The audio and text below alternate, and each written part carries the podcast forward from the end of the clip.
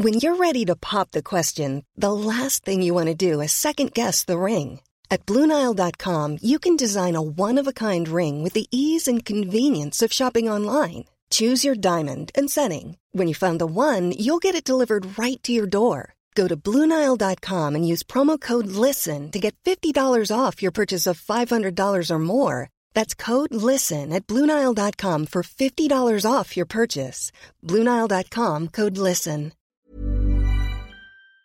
La contre-attaque de l'armée ukrainienne a débuté ce jeudi avec des opérations en cours, euh, notamment au sud du pays. Alors, euh, si l'Ukraine reste assez euh, prudente sur les termes pour le moment, est-ce qu'on est entré pour autant dans une nouvelle phase de la guerre et que pourrait-il se passer désormais? Salut, c'est Hugo, j'espère que vous allez bien. On va donc analyser tout ça ensemble. C'est l'un des deux sujets à la une des actus du jour. On va aussi prendre le temps, dans le deuxième sujet de une, de revenir plus en détail sur l'attaque à Annecy. Alors, le 5 juin dernier, il y a quelques jours donc, l'armée ukrainienne publiait une vidéo sur les réseaux sociaux montrant des soldats faisant le signe chute et où l'on pouvait lire, je cite, Il n'y aura pas d'annonce officielle, un message que l'on peut en quelque sorte interpréter maintenant comme une annonce officielle d'une contre-offensive. Alors cette contre-attaque ukrainienne, elle est attendue et discutée depuis euh, des mois maintenant. L'objectif évidemment pour l'Ukraine, c'est de repousser les Russes hors de son territoire. Mais alors, qu'est-ce qui fait dire que cette contre-offensive, tant attendue donc depuis euh, des semaines ou des mois, a bel et bien commencé Eh bien, on a plusieurs éléments. Déjà, le premier élément, c'est qu'il y a effectivement eu une augmentation générale de l'activité euh, militaire sur toute la ligne. C'est ce qu'indique euh, notamment euh, l'Institut de l'étude de la guerre, un think tank de référence sur le sujet. Et c'est en tout cas ce qu'on peut voir notamment sur des images satellites qui ont été publiées. Et ça va d'ailleurs aussi dans le sens de plusieurs témoignages qui ont été recueillis sur le front. Le deuxième élément maintenant qui fait dire que la contre-attaque ukrainienne a été lancée, c'est que plusieurs vidéos montrent que pour pour la première fois, les soldats ukrainiens ont engagé sur le front et face aux soldats russes des chars Léopard 2. Alors les chars Léopard 2, c'est des chars de fabrication allemande et c'est du matériel militaire donc qui a été fourni par les occidentaux ces derniers mois. Enfin, dernier élément qu'on peut noter, plusieurs médias anglophones comme le Washington Post ou encore le Wall Street Journal ont affirmé avoir eu confirmation de leurs sources ukrainiennes que la contre-offensive avait bien débuté. Et d'ailleurs, côté russe, eh bien on affirme la même chose puisque le président russe Vladimir Poutine a affirmé ce vendredi lors d'une conférence que la contre-offensive ukrainienne avait commencé, mais que l'armée ukrainienne, selon lui, n'avait pas atteint ses objectifs. De son côté, le président ukrainien Volodymyr Zelensky ne parle pas officiellement de contre-offensive, mais euh, lors d'un discours qui a été euh, diffusé jeudi soir sur les réseaux sociaux, il a assuré que l'Ukraine obtenait des résultats face aux Russes, et ce, notamment euh, dans la région de Donetsk, c'est donc une région à l'est de l'Ukraine, où les batailles sont intenses en ce moment. Mais alors, comment ça se traduit très concrètement et comment ça pourrait évoluer euh, dans les prochains jours. Je vous l'ai dit, il y a la mobilisation de nouvelles armes, typiquement donc les chars qu'on évoque euh, ici, mais c'est pas tout. On pourrait euh, évoquer aussi le fait que avant même eh bien cette semaine, on a observé ces derniers jours de nombreux sabotages et des frappes sur des infrastructures ferroviaires ou encore sur des dépôts de carburant et de munitions russes. Ce genre d'attaque, c'est ce que l'on appelle du shaping. En fait, c'est un terme militaire anglais qui désigne la préparation d'une grande bataille. En gros, ça consiste à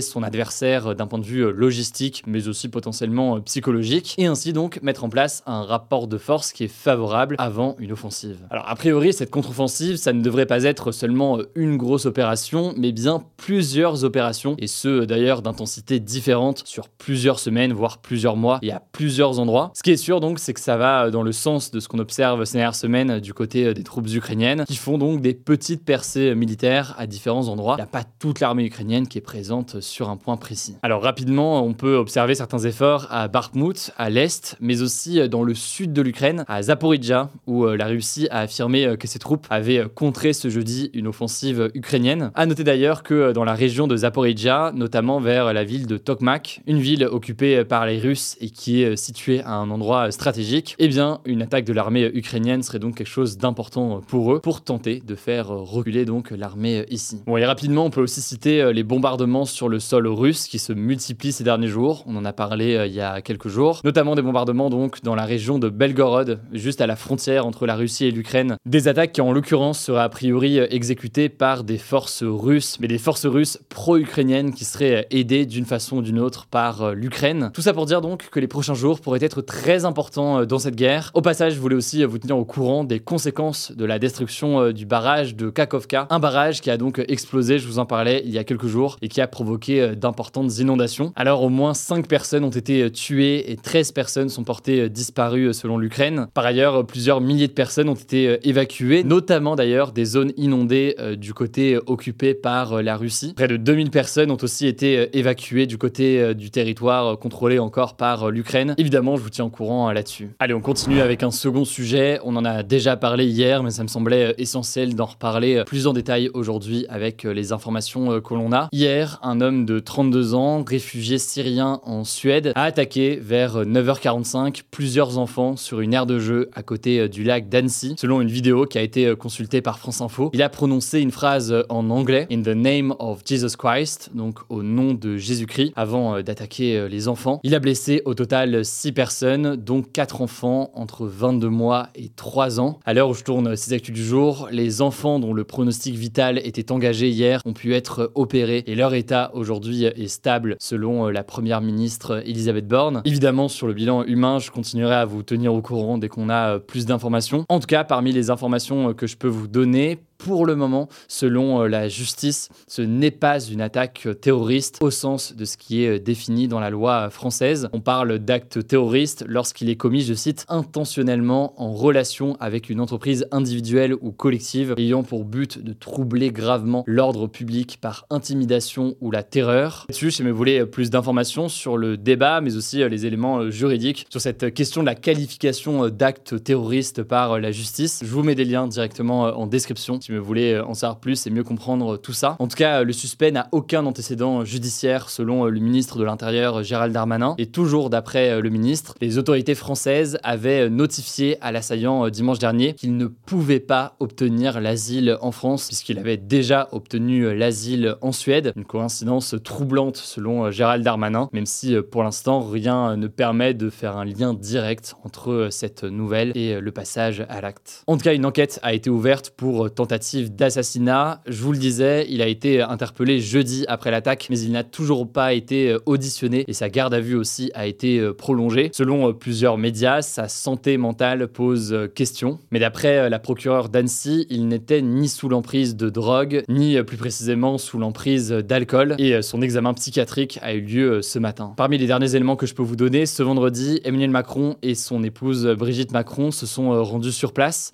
D'abord au CHU de Grenoble pour voir euh, les victimes. Et puis euh, à Annecy, le président a aussi euh, rencontré l'homme au sac à dos. Alors en fait, c'est ce jeune homme de 24 ans qui était présent à Annecy pour visiter la cathédrale et qui a tenté de repousser l'assaillant et grâce à qui donc il n'y a pas eu davantage de victimes. Voilà donc pour ce sujet avec les informations qu'on a pour le moment, au moment où on tourne aujourd'hui. Je vous tiendrai au courant évidemment avec mon équipe ce week-end sur Instagram dans le format des actus du jour. Autrement, on en reparlera dans tous les cas lundi. Je vous laisse avec Blanche pour les actualités en bref et je reviens juste après. Merci Hugo et salut tout le monde. On commence avec une première info. Le pic de l'inflation a probablement été atteint en France. C'est ce qu'a annoncé la Banque de France ce jeudi. Concrètement, les prix ont commencé à baisser ces derniers mois, ce qui signifie que la hausse générale des prix devrait continuer de ralentir progressivement. Au mois de mai, c'est seulement 10% des industriels qui indiquaient avoir relevé leur prix de vente, soit un niveau proche de celui observé avant la crise sanitaire. Et 5% des industriels ont même affirmé avoir baissé leur prix. Ce vendredi, le ministre de l'économie, Bruno Le Maire a d'ailleurs confirmé que les prix de centaines de produits alimentaires allaient baisser dès le mois de juillet, notamment le prix des pâtes, de l'huile ou encore de la volaille. Deuxième actu, toujours en France, l'Observatoire des inégalités alerte dans son dernier rapport sur l'existence d'une fracture sociale persistante entre les Français qui pourrait être dangereuse pour la démocratie. Concrètement, les 10% les plus riches gagneraient plus de 3 fois plus que les 10% les plus pauvres, mais les plus riches ont aussi moins de chances de se retrouver au chômage, de vivre dans des logements difficiles à chauffer et souffrent moins de certains problèmes de santé par exemple. Ça veut dire qu'un cadre aurait en moyenne 6 ans de vie supplémentaire par rapport à un ouvrier. Le problème, c'est que l'école n'arriverait pas à réduire suffisamment ces inégalités. Les enfants de cadres ont aujourd'hui encore beaucoup plus de chances de faire de longues études que ceux d'ouvriers par exemple. Pour le président de l'Observatoire des inégalités, toutes ces inégalités mènent à une accumulation de rancœur qu'il faut absolument prendre en compte. Troisième actu, et c'est une nouvelle affaire judiciaire pour l'ex-président américain Donald Trump qui a été inculpé, donc mis en cause, ce jeudi par la justice américaine pour sa gestion des archives de la Maison Blanche. En gros, la justice l'accuse d'avoir conservé des cartons entiers de documents officiels, y compris certains classés secret défense, après son départ de la Maison Blanche en 2021. En fait, en août 2022, le FBI avait récupéré 11 000 documents, dont certains très sensibles sur l'Iran ou la Chine, dans une des résidences privées de Donald Trump. Et donc, selon l'un de ses avocats, il est notamment accusé de rétention volontaire de documents, mais aussi de fausses déclarations. C'est assez marquant car c'est la première fois dans l'histoire des États-Unis qu'un ancien président est inculpé par la justice fédérale, donc au niveau de l'État. De son côté, Donald Trump nie les accusations et estime être victime, je cite, d'une persécution politique. Il a été convoqué au tribunal mardi prochain, on vous tiendra au courant. Quatrième actu et on va parler culture, on en a parlé au début du mois à Hollywood, les scénaristes sont en grève depuis plus d'un mois, et eh bien les acteurs pourraient bientôt les rejoindre. En fait, les scénaristes dénoncent la précarisation de leur profession et réclament une hausse de leur rémunération, en baisse notamment depuis l'apparition du streaming. Le truc, c'est que malgré cette grève, beaucoup de productions ont continué à tourner ce qui était déjà écrit, sans les scénaristes donc, mais ce lundi, le syndicat des acteurs américains a voté pour une entrée en grève aux côtés des scénaristes si aucun accord n'est trouvé avec les sociétés de production avant le 30 juin. Et si les acteurs se mettent en grève, clairement, Hollywood devra vraiment se mettre à l'arrêt, on vous tiendra au courant. Dernière actu, et ça va vous intéresser si vous avez moins de 28 ans, la SNCF va proposer 10 000 cartes jeunes à 1 euro au lieu de 49 euros par an, dans le but d'inciter les jeunes à prendre le train cet été. Concrètement, un jeu concours va être organisé le lundi 12 juin sur les réseaux sociaux de la SNCF. Les gagnants seront tirés au sort et gagneront donc une carte valable un an qui permet de bénéficier de réductions sur les billets de train. La SNCF va aussi proposer 10 000 bons d'achat de 10 euros pour des trains Ouigo. Alors c'est pas la première fois que la SNCF organise des grandes opérations avec des grosses réductions, mais cette fois-ci, les premiers arrivés ne seront pas forcément les premiers servis, donc pas besoin de se connecter hyper tôt pour pouvoir en bénéficier. Voilà, c'est la fin de ce résumé de l'actualité du jour. Évidemment, pensez à vous abonner pour ne pas rater le suivant, quelle que soit d'ailleurs l'application que vous utilisez pour m'écouter. Rendez-vous aussi sur YouTube ou encore sur Instagram pour d'autres contenus d'actualité exclusifs. Vous le savez, le nom des comptes, c'est Hugo Décrypte. Écoutez, je crois que j'ai tout dit. Prenez soin de vous et on se dit à très vite. Mom deserves the best, and there's no better place to shop for Mother's Day than Whole Foods Market. They're your destination for unbeatable savings, from premium gifts to show-stopping flowers and irresistible desserts. Start by saving 33% with Prime on all body care and candles. Then get a 15-stem bunch of tulips for just $9.99 each with Prime. Round out Mom's menu with festive rosé, irresistible berry chantilly cake, and more special treats. Come celebrate Mother's Day at Whole Foods Market